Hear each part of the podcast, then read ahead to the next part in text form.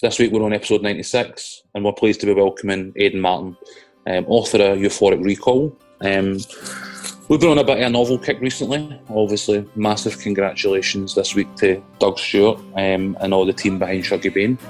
Um, I actually squealed when I heard the news and probably was more buzzing about this result than I was when Scotland qualified for the Euros.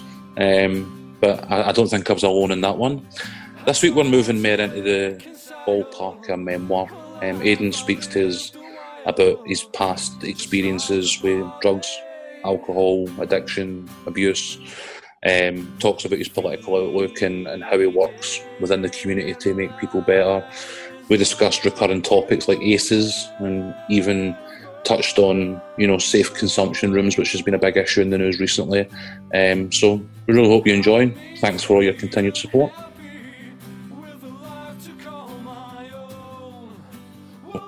Um, I was saying to, I, I, was actually sitting on Thursday night when the, the Booker Prize got nominated, awards got nominated, uh, yeah. announced, sorry, and you'd congratulated Doug on a tweet, uh-huh. and I'd actually had a tweet written up on the Rebel City account going, like Doug was the last author we had in, like no pressure, and I thought, you know what, I'm not going to do that to you. Like, uh, so, I, th- thankfully, I resisted that temptation. You know what I mean? Uh, you know, it's been a, a, mad year, so some good news for Scotland with football, and then we're a Scottish author. So both things Definitely. were great. We're already recording, mate. Just when you're ready. No, no worries. So, hello and welcome to what is what episode ninety six, uh, Rebel City podcast. Um, got to just take a wee minute up front just to pass for congratulations on to Doug Stuart.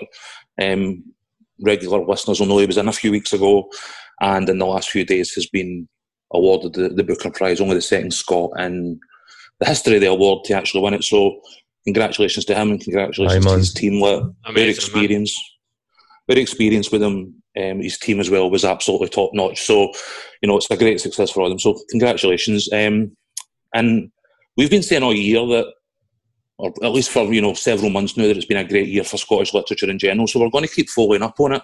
Um, we're going to have a bit of change of pace today though because with Graeme and Doug and, and sort of Kirsten, um, we were covering novels today. We are moving into memoir territory, um, and we've actually got with us um, Aidan Martin.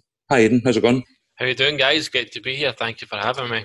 Not at all, man. Well, I've been following, um, obviously, you know, your account in the book over recent weeks, um, and now felt like a really good time to get you in because, you know, I'm just been booked after in the last few months, so um, it's it's good to mix it up with a bit of non-fiction here. Yeah. Um, so, in terms of the the book, the book's called Euphoric Recall. That's right, Euphoric Recall. Yeah. Now, straight away, I, have got to say I love the name. It's very sort Thank of you. like gripping. It kind of like grabs your attention. Um, like, where's what's what's that a reference to, or where does it come from? It's actually a saying, and well, some people in recovery will recognise the saying when you look back with nostalgia on times that particularly were not so great. so mm. it could be like when you think back, like me, I'm in recovery, so I don't touch a substance. So when I think back to a substance or a time that I remember fondly, despite the fact there was so much brutal times as well. So um, it was the book was called something else in the beginning, and my publisher said to me, "It'll be a different name, and it'll be in the book somewhere." And there's a sentence where I say something about, you know, this gives me a euphoric recall, and I just thought that's the name, that's the name of the book. Mm-hmm. That's quite catchy, isn't it? Was that your publisher's way of telling you that your other title was shite? yeah, man. That was my publisher's very polite way of saying your title's shit, so get a better one. Um, but I'm glad she did because I couldn't imagine a different name for the book than what we have now. Mm-hmm. That's incredible, you're a. You're a first time author, yeah? Yes, yeah. I mean, seven weeks ago, nobody knew who I was in the literary world, so brand new. So, I mean, obviously, just give us a, a, wee bit about the book then. Let's let's hear just kind of a general overview, if you don't mind. Yeah, of course. So it's a memoir. So it's it's a real account of my life, um, and it was very very strict. I mean, there's loads of extremes in it anyway. But I was very strict when I was writing it that I wasn't going to exaggerate anything or spice anything up. I don't think I needed to. If you've read, if anyone that's read the book will, know there's no need to exaggerate anything. But I made sure to be very strict in keeping this, from my point of view, what really happened in life. You know, a couple of years ago, someone in my family passed away, someone very close to me, and it just sparked off this feeling in me to, to write. You know, I'd, I'd always wanted to write. My mum said that before I got trapped in addiction, I wanted to be a writer, but I forgot about all that. And, you know, I went to a high school where I wasn't really nurtured. Nobody noticed I had a talent for writing. So this all came about after getting into recovery. You know, I'd been in and out of recovery. I'd had some harsh relapses. I came back from my most recent one just over two years ago, and then someone died, and it just sparked off this feeling. There's so much trauma, and I like writing. I find it cathartic. Why not sit down and write? And when I first started it, like I had no idea that I'd get it published. It was just me writing. Do you feel like that? Actually, we were talking. Uh, how many times we're going to talk about the guy, but um, when we spoke to Douglas Stuart, he was talking about how the fact that he didn't have a publisher, he didn't actually have a vision for it being published. It was more for him actually made the um, creative process a wee bit less pressure laid and actually like meant that it just sort of flowed. Was that the same for yourself? Very much because at that point, I didn't even know you had to get an agent. I didn't even know what I was writing was a memoir. I didn't know that the raw form of it was called a manuscript. Uh, I just knew I was writing. I, I, once I started putting stuff together, I knew what the first chapter was going to be. The first chapter was going to be going back to the biggest trauma that's ever happened to me, and I thought that's the place I need to begin for myself. Then when I started making it into a bit of a book, you know, I thought I was writing a book, didn't know it was a manuscript. I had to research, right, what I'm actually writing. and then I was like, I discovered that it was called a memoir, and I researched how many words would be in a memoir, and then I just chopped it up into chapters. And I wanted it to be 12 chapters specifically to be symbolic of the 12 steps to recovery. So mm. I thought, okay, I know how many chapters I'm going to have now. I know how many words I'm going to have in each chapter, and I know what story I want to tell from my life. So I know how to put it in order now. So yeah, in the beginning there was zero pressure because I wasn't writing for anybody else. I was just writing for me. Uh-huh. And was the book your purpose, your 12 steps? Because one of the 12 steps really is to find a purpose in your life. Because I think I'd, we're starting to know as, as we get more educated about addiction that it, it probably is a lack of purpose, a lack of direction in your life. So, was this a way for you to get that for yourself? Yeah, I mean, there's a few different areas in my life where I was getting purpose, but you know, my mum knows me better than anybody, and, and she reminded me that I always wanted to write. It was always my passion. It's always what I wanted to do. But I grew up in a lad's culture, and I got caught up in a life of addiction, and there was all the violence. And I went to a school that I felt like didn't educate me, the high school, and so trying to aspire to be a writer wasn't realistic. It was more realistic to go straight into that lad culture lifestyle. Um, mm-hmm. So to then be in recovery and go through the twelve steps, maybe I was directed back to that purpose that should have been there all along. Um, perhaps in another life I'd have just been a writer, but I got taken on a different path. So I, a long way to answer your question is that I think um, as a result of getting into recovery and doing the 12 steps, it's led me back to this. And I, I truly believe now this is what I'm meant to do with the rest of my life. That's awesome. Um, looking at it, it feels quite. Un, I don't know if I'm. I don't have any stats to hand it in, but it just feels a bit unusual for a first-time author to go straight to a memoir. Is that is that something that you've came across, or did it just feel natural? Did you spend a lot of time considering a more sort of fictionalized version of the events? Do you know?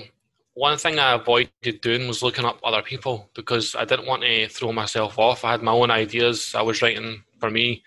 When I realised it was potentially something I was going to pitch to a publisher, I just didn't look at what other people were doing. I just focused purely on what I was doing.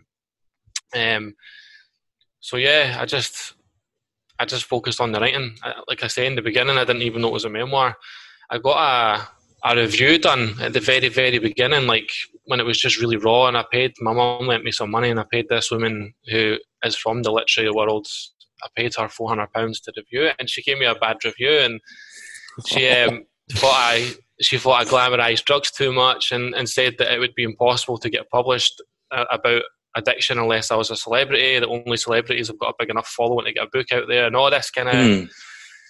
And she suggested to me, you know, why don't you fictionalize it and then you can mess around with the story and stuff. And I was like, like as extreme as it is, I don't need to fictionalize this, and yeah. I'm not, I'm not going to fictionalize it. So, like, I was given advice to do that, and it just felt wrong because this it's like in recovery, you, you do what's called a share.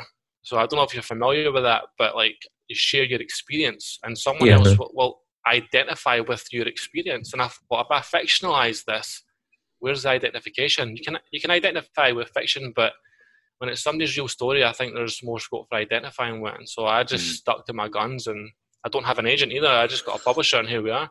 Mhm. And what On was the what was your poison of choice? Oh wow! Okay, so um, Did you have a wee? thi- Did you have a wee uh, spice rack what? type thing? Aye. Uh, w- So- what day of the week was it? um, I went through a lot of different substances, but for me, it was two particular. I would call drugs, but like I think even like gambling's a drug to someone. You know, it doesn't matter Yeah. what it is, but for me, it was cocaine, and I would say sex, but it was more degradation. I was I was seeking out abuse. That's a big part of my story. Is I would seek out abuse um, from people. So you could say sex, stroke degradation, and cocaine, and, and one amplifies the other type of thing. So Mhm. those those were the poisons of choice. But obviously, alcohol had to be whatever I was doing. I had to have alcohol as well, and so they all intertwined with each other. Yeah, they were the ones, and and well, and that. I mean, I've I've not read your book yet. I'm going to read it. Um, I've just uh, maybe I'm I'm becoming more a fan of audiobooks. I don't know if you've got an audio version of your book. Uh, we just Yes. finished recording that, so it's coming out soon. Superb, because I'm just mad into them. Um, but me and you have got something in common where I identified as a sex addict and a porn addict as well. Like on top of that, Yeah. so um, I know what you mean. Where it's it's not really about the, the sex; it's more No. about the. Aye, like like you're saying, you're seeking abuse. You're sort of um, hating yourself a wee bit. So, Mhm. aye, absolutely, man. Um, It's like um, it's almost like self harming. Yeah. I mean, I was best mates with Charlie for a considerable period of time as well. So you've had probably, you know, the two bullseyes on on this podcast. To be fair, Mhm. um, but I, you, you touched on it yourself in relation to this type of thing, and it was that you, you tried to be as, as sort of open and honest as possible. And like looking through what people have had to say about the book so far, and like barring the person who took your money then slated you, um, the reviews have been like really positive. And like one of the things that I've seen coming back time and time and time again was people's appreciation for how open and honest and, and as you say, in some instances really brutal about what actually happened. Like was it difficult to like put so much of yourself out there like that? It was, but you know, I knew fine well that I'd be doing myself a disservice and I'd be doing the readers a disservice if I held back. Um, and I didn't put things in there in a sensational way either. I've not put anything in there and, No. and sensationalized it. I've just, it's all within the context of what's went on. I spoke to someone who's a singer before the book was due to be released. This is after the book was through final edits and stuff, and I had one of those moments like, oh shit, it's like, okay, this is some real stuff going out there now. And this guy's a singer, and he, he done this version of Billie Eilish, and I loved it. And I messaged him, and I says, I love that version you've done. I says, it was so real. And he said something to me, and it really stuck with me. He says, you know what? He says, people just want honesty. He says, if you give them honesty, he says, they're going to respect it. Um, and I think as well, something I was very careful to do because my story ultimately is one of recovery, but I was very, very careful not to put myself on a pedestal because there's a lot of people in my past I've hurt, and there's people that have hurt me. Um, and whilst recovery is an amazing thing, and I've worked so hard for it, I'm not a perfect human being. And I think if I had Mhm. presented this story in such a way that was like, oh, this was me then, and this is me now, and that was it, I just Mhm. don't think it would have resonated. So Yeah. I was very honest about people that wronged me, but I'm very honest about who I wronged and who I've hurt. Yeah. Mhm. Which is obviously a vital part of the recovery process, isn't it? Yes, definitely. So why do you think somebody reading it? And this was something that was actually like I remember back in the nineties when Trainspotting came out. This was a criticism of Trainspotting where people thought that Irvin Welsh was glamorising drugs. If you actually watch Trainspotting, there isn't a lot of glamour in that movie. No. So do you, is that like a fear thing? Do you think that oh well if if this guy puts out a book that talks about these clearly like and I think when it with the cocaine one is like clearly a big issue like a bit not a lot of people talk about it Mm. People talk about taking coke, like oh, getting a gram or taking a line or whatever it is that, they, that they'll they'll sort of talk about having a laugh. Not a lot of people talking about like how destructive it's actually being to people. Like um, there's a bit of a meme going about when people talk about depression, and it's like, well, you go and take coke Friday, Saturday, Sunday, mate. Like what you expecting to happen here? But I think more people take it than what we what actually acknowledge it.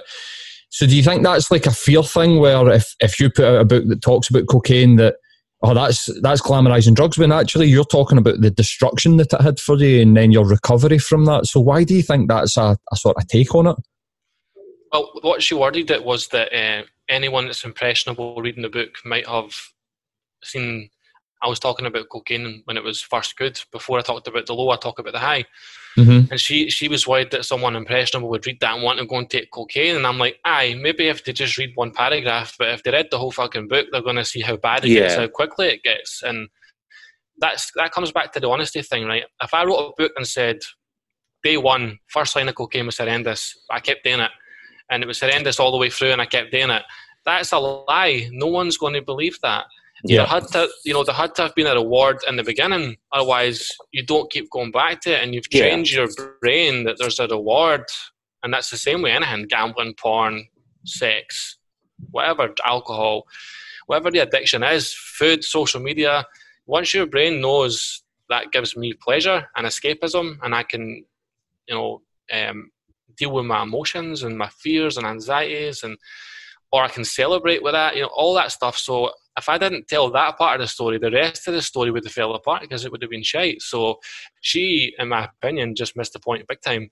Yeah. Um, I think it's a point that people have missed for decades. We can go all the way back to bloody Black Sabbath, and you know this is an argument that comes back time and time again that you know, oh, this this could you know lead to you know violence. It could lead to addiction. It could lead, and almost always that is like never verifiably the case for anybody. You know what I mean? Like, I think it's people having to confront their own discomfort with addiction, their own discomfort with how messy recovery can be on the way out the other side and stuff like that. And it's yeah. just easier for them to say, well, hold on, you might turn somebody down the wrong path with that, when in actual fact, on the flip side, you could be turning many people back onto the right one with That's the point. I mean, in Trainspotting, there's a baby that dies because they're all wasted and there's uh-huh. there's a character that over overdoses and, and dies or whatever, and there's mm there's so much trauma and there's so much heartache and and my book's got that as well. So of course you need to show what draws a person to any kind of addiction.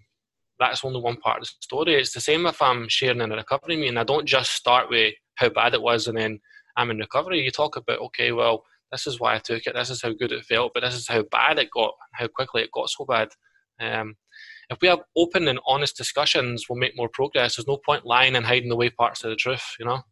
Yeah, absolutely, man. It needs to be relatable. I mean, I did a, a BBC um, thing about porn and sex, and I spoke about sex addiction, and some of the things that people come back to me would be like, when I tell them about being in sex addiction, you're like, I spent a six month period where I must have slept with over 100 people. It's like, that's fucking awesome, mate. And you're like, but it, no. I yeah, I get that might feel awesome to you, mate. You you know what I mean, but it's really not because here's what happens because of that. Um, and I think that it's it's good to know that because there'll be a lot of young people who think, well, I enjoy myself, so why should I not do it? Like, why should I why should I not take a line? Because I really enjoy it, and it's just telling them, yeah, you will enjoy it, but it's a slippery slope especially if you've got like you were saying earlier about traumatic circumstances in your life where you actually realize mm-hmm. you make that connection where oh i feel like normal and i feel better about myself and i don't think about all this shit that's happened to me when i'm high and it's just about what that high is do you know what i mean i think so, the the woman who was reviewing my book is the sort of person. I mean, she wasn't a bad person, by the way. She gave me some good feedback as well. It was just I think she misunderstood parts of the book, and mm-hmm. I think people like that they ask the wrong questions, right? Her question might be, uh, why are you addicted to this? My question would be, why wouldn't you be addicted to that? Do you know what I mean? It's yeah. it's a it's something that gives you instant pleasure in a world where there's a lot of suffering and trauma and pain. And if you come from any circumstance where you've got trauma and pain and suffering, and you're part of a culture that maybe has the same thing, it's, it's historical yeah. and it repeats itself. Why wouldn't you go back to the thing that gives you instant release time and time again? You know, and exactly if you're doing a book about recovery, you need to talk about why you were addicted in the first place, and that's that's what I got. And by the way, the book very quickly, I mean, very very quickly, takes you down the dark alleyways as well. So. Mm-hmm. I think this is something that is in very similar, like what you were just saying, they're very similar to something that uh, Graeme Armstrong had said when he came in, because I think when he came in to speak to us, it'd been like the first of the podcast that he'd went on to do, but he'd spent like the week speaking to people at the Guardian and people at these, you know, London centric sort of publications and, and sort of, you know, TV, radio and so on and so forth. And he felt like he was getting asked the same questions over and over and over again. They were very like similar packs of questions, whereas he came and spoke to us, and we have that lived experience, and it was something that was like a completely different, you know, energy, a completely different sort of experience, and I think something that we both like really took something out and it was because we had that commonality. We we, we all had different things that at one time or another we had been addicted to or had been, you know, yeah. victims of, but we shared the same sort of core experience and you know you're able to talk in a much more sort of constructive manner than with somebody who doesn't have that experience and is looking at through a lens. You know yeah. what I mean? Yeah, I agree. One of the other things that, like the you know addiction and you know how honest you're about that, like how difficult we find to talk about addiction, drugs, recovery, etc. Um, you touched on it yourself as the, the you know abuse, um, something that we've been pretty reluctant to get into because again it's not our experience. Um, and obviously, I don't want to go into details and you know potentially ruin books or anything like that. But just in a general sense, it's in similar ways something that our society struggles really difficultly to talk in any sort of productive manner. Like mm-hmm. uh, when you're writing the book and you're being conscious about how open you're about your experience in that area, is that something that you're trying to address in any way? Yeah, I mean, I've had feedback of people to say that I was able to describe abuse I suffered without going into too many graphic details. It was hard hitting enough the way I described it without being unnecessarily graphic. There is a mm. way to have open conversations um, that's safe. You know, if people in the conversation all feel safe to have it, then we should have the conversation. And I knew for me personally, it was time to write this stuff. I knew that you know, it's a lot of people are struggling. I'm not trying to make this a gender conversation, but certainly I know that the men I grew up with, the male friends I had, out of all the males I grew up with, only one of them that I know of has not struggled with substance abuse or addiction or mental health. That's a hell of a lot of lads that still struggle or have struggled. Yep. With, whether they call it alcoholism, addiction, mental health, all of it, violence, incarceration. Even lads I had problems with, lads I used to fight with that were in the the book as well that have served time and just came out. So there's a whole mm-hmm. bunch of us suffering. And abuse can mean a lot of different things. Abuse, a lot of people might go straight to sexual abuse, which is what I talk about in my book. But abuse can be loads of things. It can be neglect. It can be growing up in a house where your parents are dealers and that's all you've ever known, and you become a dealer. It can be physical. There's, there's loads of different types of abuse, mm. and and then I would argue that a lot of us lads for this culture would then we all kind of abused each other because we were all fighting each other and, and tearing each other down all the time. But it's it's all Definitely. that we it's all we knew. It's all we knew, and um, it's like there's a whole bunch of guys aged thirty up who are now just trying to think, fucking hell, who am I? Who the hell was I supposed to be back then? And what am I going to yep. do in my life now? So mm-hmm. to answer your question, abuse is something that as long as it's discussed with people that feel well enough mentally to talk about it, we should talk about it. As long yeah, as we're absolutely. not sensationalising it. Aye, abs- absolutely, Aye. man. I, I, completely agree. I think, like, I have quite a a strongly opinionated girlfriend, which is like a good thing. Oh, sometimes she doesn't listen to the podcast, so it doesn't matter. but which is usually sat right there, is she? she's, she's she's aware. Um, she's um, very much like uh, no, I wouldn't say she's not a radical feminist, but she's a feminist. And quite a lot of the time, we have discussions about the impact that the patriarchy. And I know that this has become kind of like almost like the woke Olympics type stuff. But I think what you're talking about is that boys are just as much a, a victim of the patriarchal society that we we grow up in as what women are. Um, and I think like that's just I mean, what you're talking about really is toxic masculinity. Like when you're a teenager, you do nothing but tear strips off each other, slag each other, fight with each other. If there's anybody in your group that just so happens to be a victim, and I mean that like in a broader sense, a victim, not just a victim yeah. of abuse, but just happens to be the weaker member.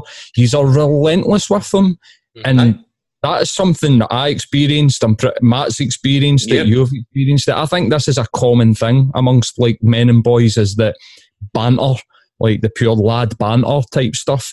It mm. hurts you so so much oh, that you just I don't know, man. Like you just almost develop these um, coping mechanisms, and my coping mechanism for that was to outlad the guy mm-hmm. that was like the the big dick. Do you know what I mean? Like I would just be like, I'm going to be alpha. I'm going to be alpha. But see, like yourself, I was very creative.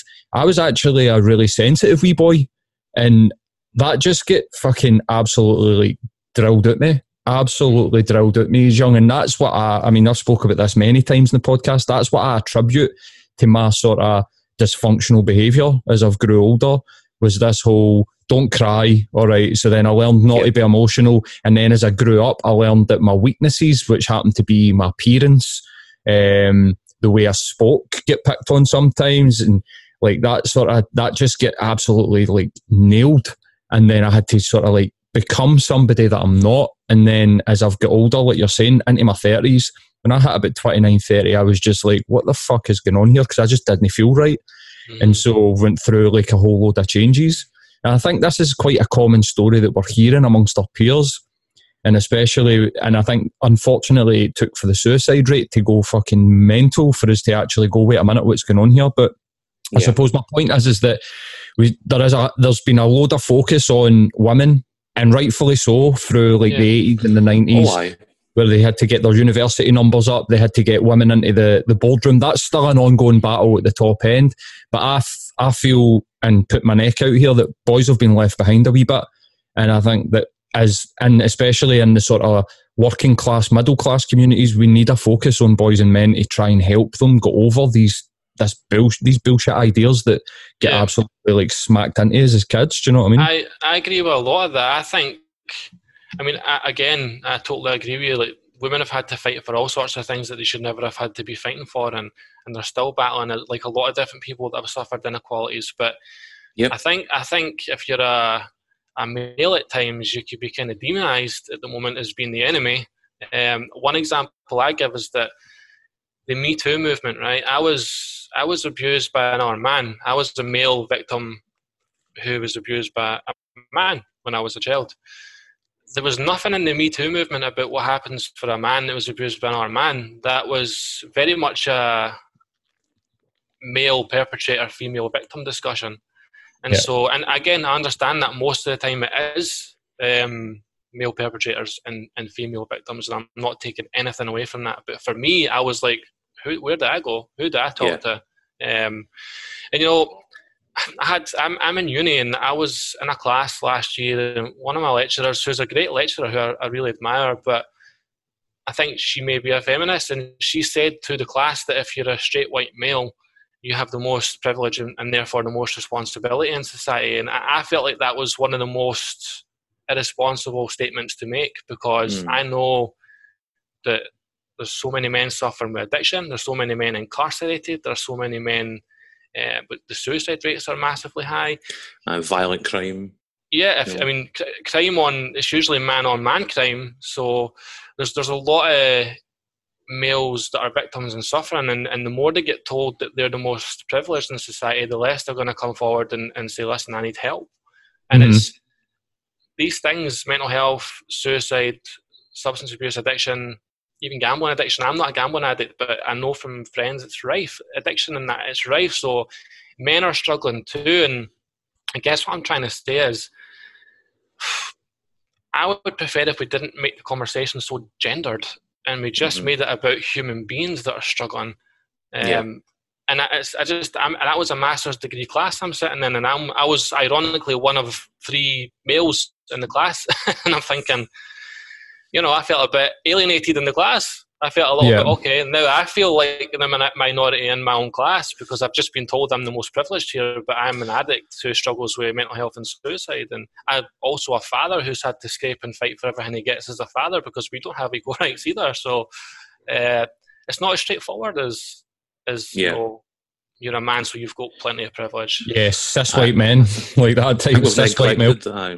We've neglected the feelings of men and young boys as something that is not allowed, and obviously now we're only really starting to come to terms with it. You know what I mean? Like, um, in terms of this kind of you know ballpark that we're talking about just now, I noticed that and looking you up and the build up to this that you were talking recently about you know ACEs and stuff or adverse childhood experiences, which is something that we've had guests on and, and sort of spoke about extensively. Was that part of your recovery journey getting into that, or is that something that you've become aware of sort of subsequently? Kind of, kind of both. Um, it's a relatively new theory, and it's one I think is very important. Um, yeah. I've, you know, I'm studying a subject. I'm studying social work at master's degree level. I got my honours degree in 2017 in social sciences, and I've worked in loads of different environments: mental health, addiction, homelessness, youth hostels. I've worked with people with bloodborne viruses. So I've worked with uh, a lot of people for a lot of different backgrounds and different traumas. Mm-hmm. Whether it's um, you know different genders, different race, religion, all different kind of identifications yeah. One thing that was a common denominator for a lot of people who were struggling was that a lot of them had stuff that had gone on in their childhood. And for me, again, adverse childhood experiences, you might be tempted to think that's a sexual thing that's usually sex like abuse, like yeah. sexual abuse, um, or se- victims of sexual abuse. But again, adverse childhood experiences can be someone that was neglected at home, or someone that witnessed domestic abuse, or a lot of violence, or was taking even just threat, even just the threat of violence is like an adverse childhood experience. Um, yeah. The first time I engaged with them, I was at uni as well, um, and it was like tick, tick, and I was just sitting there going, "Holy shit, man! This is like a like a, a very brief autobiography, like a lot of it." yeah. And then when I thought about other people, I was like, "Fuck, man! I know people that have got all of these, man." It's just, I, I think that you're right. It, it's a new thing, but it it's almost like not a new thing if you look back at the history of psychology and what Freud and Jung were saying about the formative years. It's been there. We've just totally. never really engaged yeah. with it. Do you know what I mean? Freud talks about unconscious forces affecting your behaviour. Something that's happened in your childhood, then you start behaving in a certain way, but you're not conscious of it. It's the same kind of stuff, man. It's, yeah I, I, think ACEs is great, and I think whether it's just the next trend theory, I don't care. It's it's raising the, the subject that needs to be raised, and mm. and again, it doesn't matter how a person identifies We, I think we all deserve to have the right support mechanisms in place. Yeah, absolutely. I think one of the big kickbacks that we got, and I think Matt will agree, we've seen quite a lot of this when we had James Docherty on. Um, I don't know if you know James yeah. through your work, and we were talking about like Gabor Mate, and this was maybe two years ago or something like that with James on. Um, and a lot of the stuff that came back was, well, I grew up with a heroin addicted mother and I've done all right for myself like that. So, yeah. And you're kind of like wanting to say to people, like, that might be true, but um, like, are you on the edge? Like, how is your mental health really? You might have, you might have a good job, you might have a house, you might have managed to find a partner, have kids. Well, great absolutely like fantastic, but you are like a single percentile of people that came through where you came from, and also like what other dysfunctions, like uh, you know what I mean, like a lot of. They, they might be having affairs. They might actually be going out on a Friday night and getting coked out their mind and having to work the Monday to Friday and do the weekend. And it's like that's not really like actual living. And how much mm. joy do you feel in your life? Like that was kind of a weird one for me because we, me and Matt came for the scheme and when I seen that list, I instantly just started to feel empathy and affinity with guys that were round about me that maybe bullied me or yeah. Fuck man, I remember that guy's mum was a bit of a mess. She would get found in hedges and people would be helping her back home. And mm-hmm. that's why I became a bully. Whereas there was there was other guys in sort of Twitter and Facebook when we put that episode out, it was almost like, nah, fuck that. That's just an excuse. I've managed to do it how come uh, this junkie and that yep. junkie and like that type of chat like where do you think that comes from do you think that that is again uh, sort of um, just people going back to the sort of toxic masculinity that they grew up with in their household or whatever like I mean like there's, there's, there's a lot of people that just want to be a skeptic anyway uh, I think there's a lot of people whose default position is that that's shite, that's bullshit. You know, you can sort yourself out if you want to. not everyone that's gone through childhood trauma is going to turn out the same way anyway. Not all of us are going to develop the same way. Some people might not develop coping mechanisms. They might go on to be just fine. It, going through a trauma doesn't mean that everyone's going to turn out the same way. But yeah.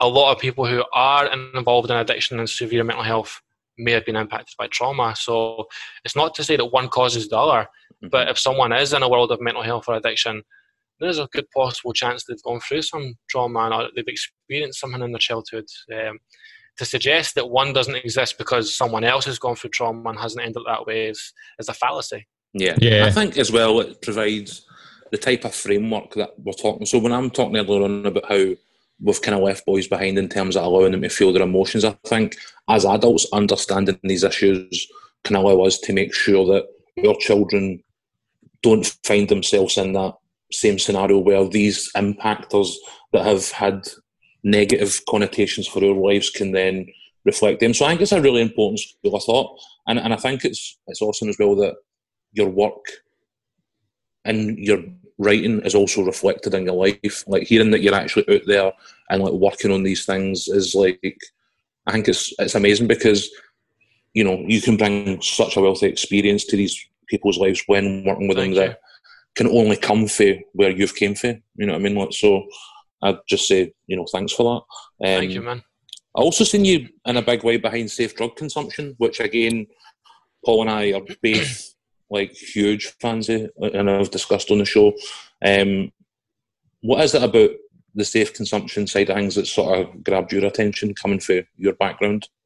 So, I mean, I, I didn't actually use heroin. So, mm-hmm it's from a background that I, I identify as an addict. I have lots of friends that are either still struggling with heroin use or not even just heroin, injecting cocaine, or who were doing that and in recovery from that. And through the jobs I've done, you know, I'm an advocacy worker for addiction, so I've got lots of personal and professional experience with people who have lived that particular lifestyle. Mm-hmm. The first thing that stands out to me is the minute we do that, we start treating people as human beings and not as scummy, dirty addicts. Do you know what I mean? Because that's the yeah. thing. It's it's like a dirty word, the junkie, the addict. The and the more there's drug paraphernalia on the streets, the more there are people injecting in the streets, the more there's going to be stigmatized attitudes and stereotypes about oh, dirty, scummy addict there. We can start reducing the stigma and the stereotypes the minute we start treating addiction like a human problem and a social problem and that's the first thing that a safe consumption room does. The second thing it does is it provides a, a safe, healthy, clean environment for drugs to be consumed. It's reducing uh, the chance of overdose, or there's people there to help someone with naloxone if they do uh, overdose. Mm-hmm. From what the evidence shows, no one's died using these rooms, whether it's in this country or other countries. Um, it's a massive social problem that needs to be tackled on its own. I don't think on its own it's going to stop the drug crisis. You know, we've got the worst drugs-related no. deaths in Europe and potentially now the world per head of population. But I think it's one very important tool in tackling that and giving people a safe place to go. And then there's, you know, it's all about harm reduction first and mm-hmm. foremost, mm-hmm. right? You can reduce bloodborne viruses and other infections. You can stop someone from potentially dying or overdosing. You can then network them into other potential avenues of support. Mm-hmm. Um, it can lead to, you know, harm reductions very, very important. And recovery at the end of that is also another possibility, um, whether that's an abstinence-based recovery or a different type of recovery. You know, there's, there's many different ways to get recovery. So just straight away, that one question pops off all these things that I think are, are good yeah. about that. Um, and all things that are not really doing effectively at the moment either. No, I mean, we're so far behind other countries that are doing these types of things. Like Portugal 20 years ago had the same kind of crisis we've got in Scotland. They radicalised it. And don't get me wrong, it wasn't just safe consumption rooms. They provided education and housing and health options for people and loads of other things in naloxone and stuff like that. So it needs to be like a packaged approach, I think. Yeah. But that's something we, are only just catching up with now. The, the naloxone into it. Like, I only yeah. seen an article last week saying it was being made available to police officers, and you're talking about changes that are two decades old in other countries that are, in the grand scheme of things, not really that far phased. You know what I mean? So I, I agree with you there in that sense that we're miles behind other countries on this one. We Why are. do you think the UK doesn't take like a progressive approach when it comes to like because Portugal proved it straight off the bat. Like I mean, the, the actual consumption of drugs plummeted um, among certain age groups, and I think the age groups that they wanted it, like the teenage age group in particular, um, like you're saying, people are being educated, they're supplying housing. Like it, it's almost like you're thinking, why would you not just copy and paste? I, I believe because we've got UK policy, the Misuse of Drugs Act 1971, which was made in the 70s, uh, a very conservative, old fashioned, uh, drugs are bad kind of attitude where drug use and drug users are viewed as social deviants and as criminal, and they still see it as a criminal issue rather than a health problem.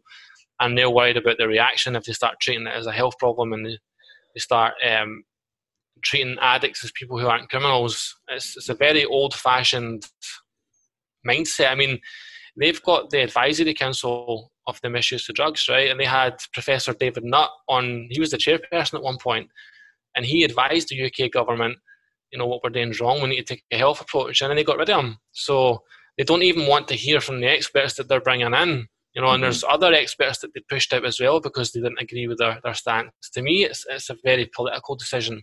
It's yeah. um, political ideology mm-hmm. rather than doing what they know to be or they believe to be the best. What's for the greatest good. Absolutely. I think it's probably more important than ever then that places like the Scottish Parliament have already recognised the book. I think was it. I've seen quite a lot of back and forth with you and is it Neil Findlay? Um, yeah. I think the book. I think the book was actually discussed on the floor of the Parliament as well. But you was it an official commendation or something like that? Yeah, so it was motioned by Neil Findlay and supported by a bunch of other um, politicians in Scottish Parliament as being a book that should be discussed when pertaining to the drugs death crisis. Um, so without me trying to get too political, of course, with the book, but Neil Findlay is the politician who is always he's from West Lothian. He's always seemed to be wanting to tackle the addiction problem he's always asked me, both in a professional and a personal capacity, what can I do to help people in West Lothian? What can I do to make a difference? Um, he's very active and outgoing as far as trying to tackle the problem. That's very, very rare when it comes to politicians because it's such a contentious subject, and a yeah. lot of them, a lot of them might actually care about this privately, but they won't do much about it publicly because mm-hmm. I guess it might be damaging for their career. But the fact is, is that Scotland has the worst drugs death crisis in Europe. It's, yeah. Um, we've got devolved powers of health. We can't just point the finger at um, Westminster yeah. and blame them for everything. We've had devolved powers for health for 21 years. Mm-hmm. And that's the part of it that's always confused me is they've kicked the ball almost sort of relentlessly back to Westminster is that we, we do have the power and the legislative ability to do something about it. You know what I mean? Like, yeah, of course we can. We can do a lot of different things, like what Peter Krykant's doing he's, I think, given some degree of tolerance by the local police and the local uh, council authority. It doesn't help that the Scottish Government have been cutting the ADP budgets. They've cut them in half in 12 years. Um, I know there's yep. other reasons why budgets have to be cut, but when you cut a health budget in half for the last 12 years and then you get the worst crisis your drug your country's had for drugs and also yeah. a, HIV spike in Glasgow which is the worst the UK has ever seen in 30 years we've wow. got the worst our drugs crisis is worse than England's by about three and a half times or four times higher so we're England and Scotland both are under the same policy misuse of drugs act yet Scotland has a much worse crisis than England so that tells you mm-hmm. that there's something happening in Scotland that we can't just blame on Westminster. That to me is again, it's another deluded fallacy. It's lazy. It's like saying, you know, it's, I heard someone at Barry Sheridan say this, or, or someone else. Maybe I'm quoting the wrong person, but it's like saying um, when you're playing football and you say, "Oh, the big boys came and took the ball, so I can't play now." It's like such a defeatist mentality by our own government. Oh, Westminster yeah. have done it, so nothing I can do. Uh-huh. I think the word lazy stood out for me there. It's a very lazy response, isn't it? Is that, well, we can't do that much about it because of budgetary constraints when we know that that isn't really the truth. And I think that it's important to also talk about or just mention that this is across parties. This isn't a fuck the Tories type no, thing. I mean, me and Matt have pretty much got a fuck the Tories podcast here. and, and but Gordon Brown sacked his guy that told him that weed should be legalised, and Tony Blair did the same thing. Like their government, that Labour government, and then if it's been 20 years in this country, it's been a Labour Scottish government as well that's kicked the ball back down, and then SNP. So there does there doesn't seem to be a political will.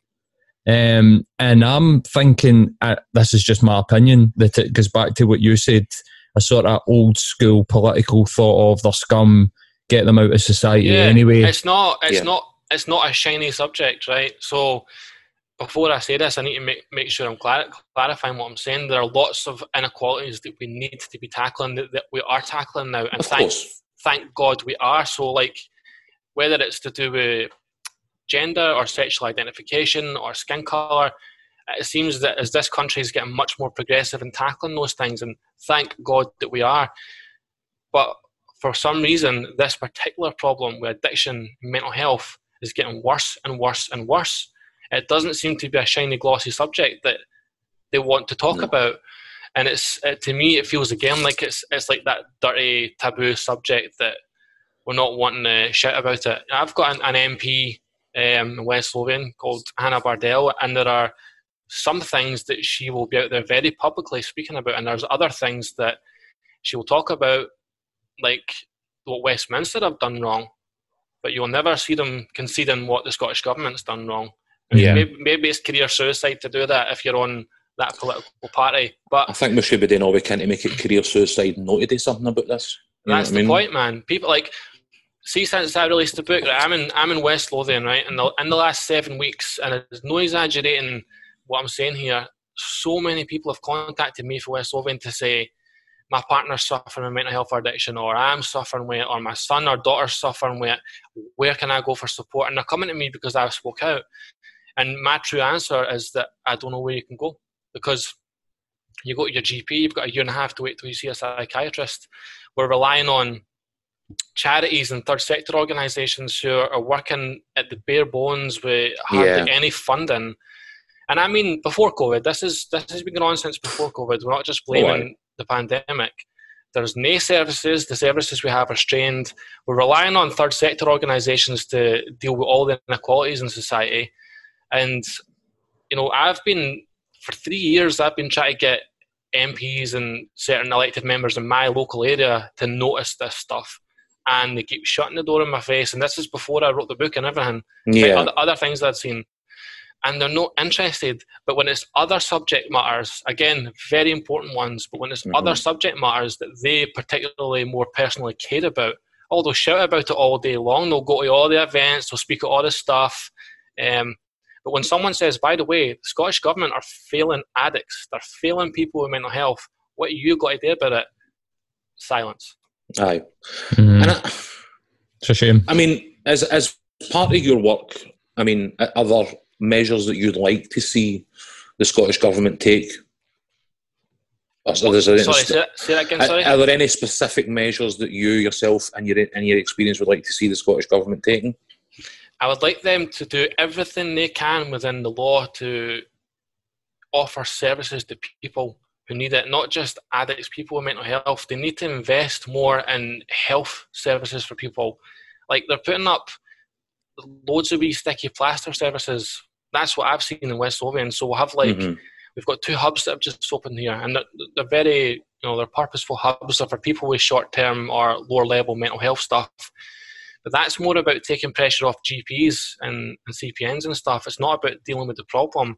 If someone who's working class or doesn't have a lot of money, or you know, even if they're working a good job and they don't have the money, if they've got a problem with mental health or addiction, unless they go and pay for therapy, which can be expensive, then there are no services for them. There's nothing. So the Scottish government are talking about wanting to be independent.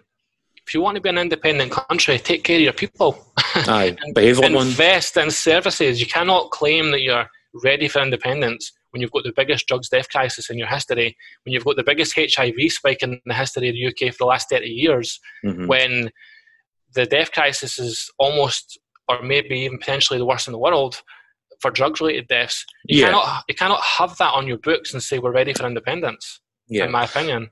And I know it's not a fair comparison, but if, I think if you look at how quickly things like the Scottish government mobilised in the face of a public health crisis in COVID, it's even more galling. I know there are differences, and you know, heroin is maybe no addictive or uh, you know contagious. If you follow me, um, it's definitely addictive. Um, but like to see them mobilise and so, so, slowly or not at all when there is also a public health. It's taken what fifteen hundred Glaswegians in the last year. Just take so, sort of in that right, ballpark. You know what I mean? Like, what's what's happening with the safe consumption rooms is that Peter Krykant lost his job doing it. He lost his job from a very good organisation who obviously couldn't keep employing him politically. I don't know. That's nothing to do with me. But he lost his job yeah. because he believed in this so much. Basically, a guy in a van has got everyone talking when it should have been. It should have been MSPs. It should have been people that have the power and the influence and the privilege. You know, people talk about privilege, right? about who has privilege in society. That's a contentious topic. You know who really has the privilege and the power? The MPs that have been elected. Uh, you've been elected yeah. by your constituency because you've you've got a voice, you've got influence, you've got privilege, you've got power. You have the ability to make things happen. And for me, they're just too quiet too much of the time when it comes to this stuff. And someone in a van has got everyone talking about it because he believed in it enough to uh-huh. risk his own career. Absolutely. I think we should give a big shout out to Paul Sweeney. Yes, because definitely. Yeah. Paul, Paul Sweeney, I think I was going to say this earlier on. We want to talk about career suicide. Like that, that guy lost his seat talking about the unglamorous stuff, talking about the issues that we're facing in his constituency in North Glasgow. That guy didn't come out and with the SNP bad message at the, the last Scottish election. And he did an mm-hmm. episode where, where he actually was saying he, he was deliberately not doing that because he wanted to talk about things that he was passionate about, which was the, the unglamorous side of politics. And yeah. He lost his seat, but he continues. I mean, that guy's jobless. When we, when we had him on, um, yeah. he was talking about applying for universal credit during the COVID crisis. Wow. And, he, and he's out there getting his as many journalists people, media people down there to shine a light on that. So I think it's important that we, we give polish out because it's um, yeah. admirable. Do you know what's ironic to me? To me, he's the sort of person I would want representing me. He's someone that should have a seat. Yeah, I voted for him, but it didn't matter. um, just to bring it back to the book as we as we kind of start to wrap up, um, one of the observations online recently um, was that Scottish literature was basically chock full of, you know, misery porn as the as the sort of generic term that often kind of gets used on it.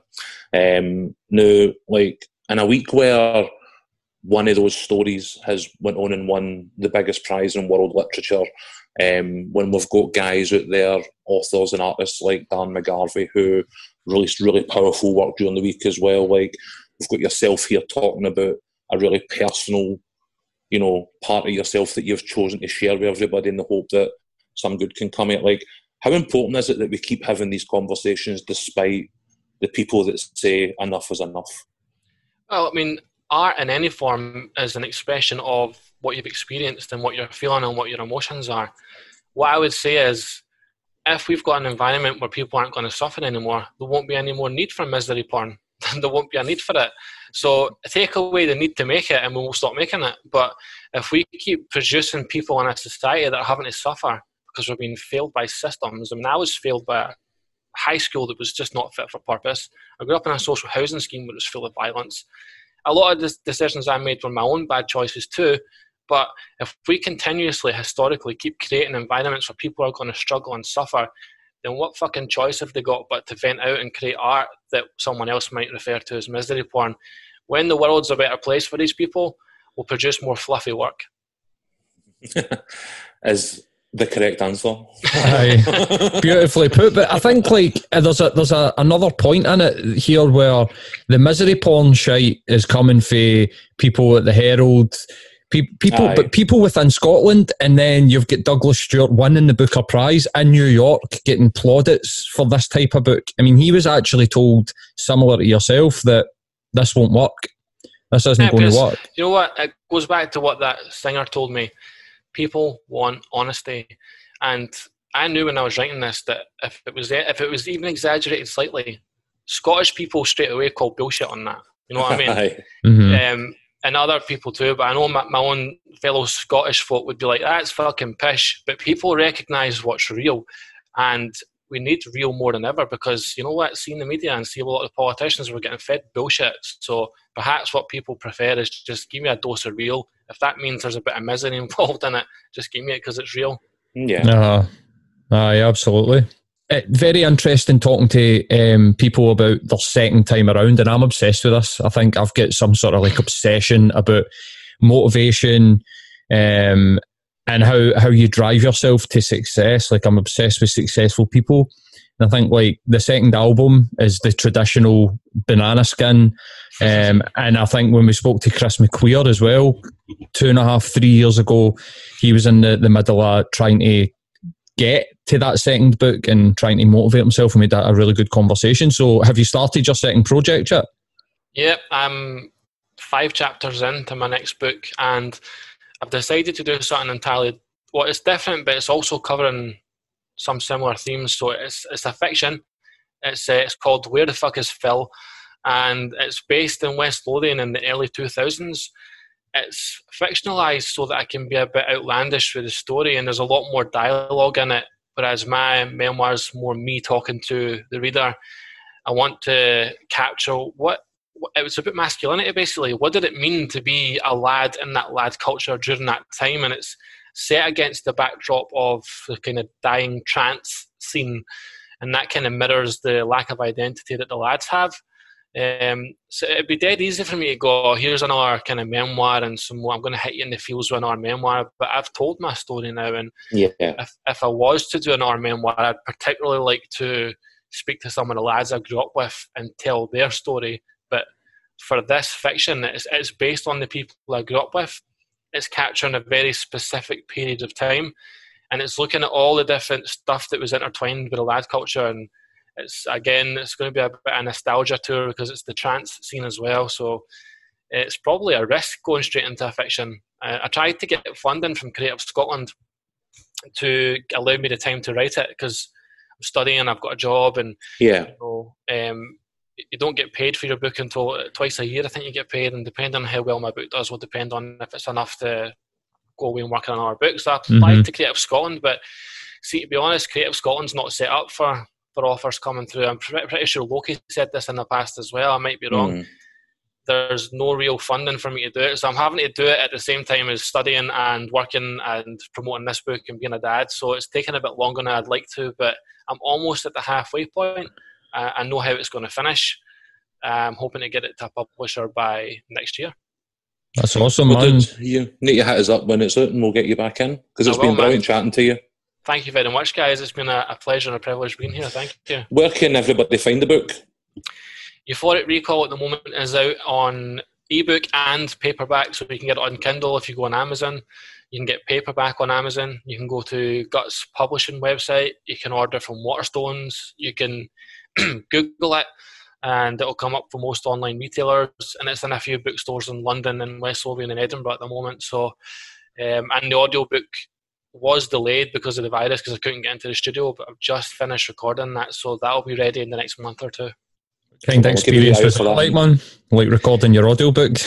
it was so hard, and I'll tell you why it was hard for two reasons. One, there's it's one thing writing down trauma; it's another thing saying it out loud. Mm. And saying it with someone you've just met who's recording it. And I, have done it with a studio called uh, Fox Foxma Studio in Bathgate, a guy called Fraser Brown. They were fucking amazing, and Fraser made it so safe for me to go through that stuff again. And man, we laughed and we cried and we, we had sighs of relief and we went through all of it. But the real hard part is trying to concentrate to get 5,000 words per chapter out because you need to pronunciate your words and you need to not sound robotic. So you're focusing so hard, and there would be Freudian slips here and there. There was one that was my particular favourite when the sentence was starting uh, my previous cocaine habit, and I said, my precious cocaine habit. It was like Gollum for Lord of the Rings, man. I was like, my precious cocaine habit. I remember uh, that feeling. so it was very, very intense, and I'm so relieved of that. It's one of the hardest things I've ever done in my life. Do you need to give a wee shout and we'll get a bump when it comes out, man? Thank you. Yeah, man, I'm going to do what I do with a lot because I've migrated over to Audible, and I know that Audible is like the Spotify of the literature world. So what I'm going to do is, and, and anybody that's listening, this is what you should fucking do as well. I'm going to buy your paperback and put it in my bookshelf, and then I'll listen to the audiobook when it comes out, um, because. You, I want you to get the money, and if I do the audio audible credit and take the free download, I'm sure you'll get a fucking fraction of a penny or whatever for that. So I, I'm going to buy the paperback um, and do the audiobook because that's my preferred way of consuming uh, literature, man. But it's awesome. been a pleasure to talk to you, mate. Absolute pleasure. You too, guys. Absolutely, Thank mate. you.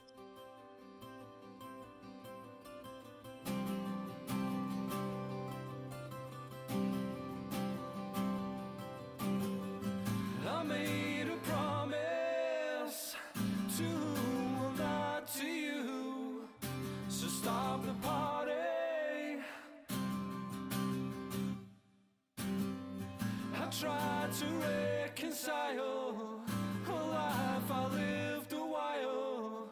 Just stop the party.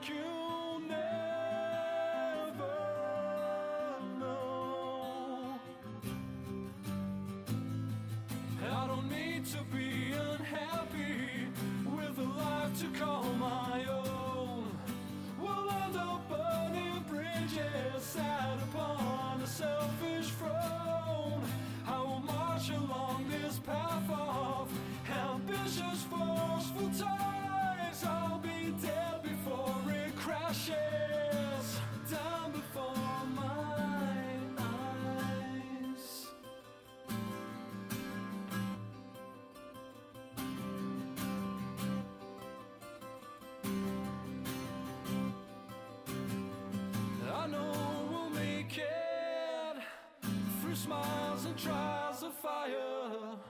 Will make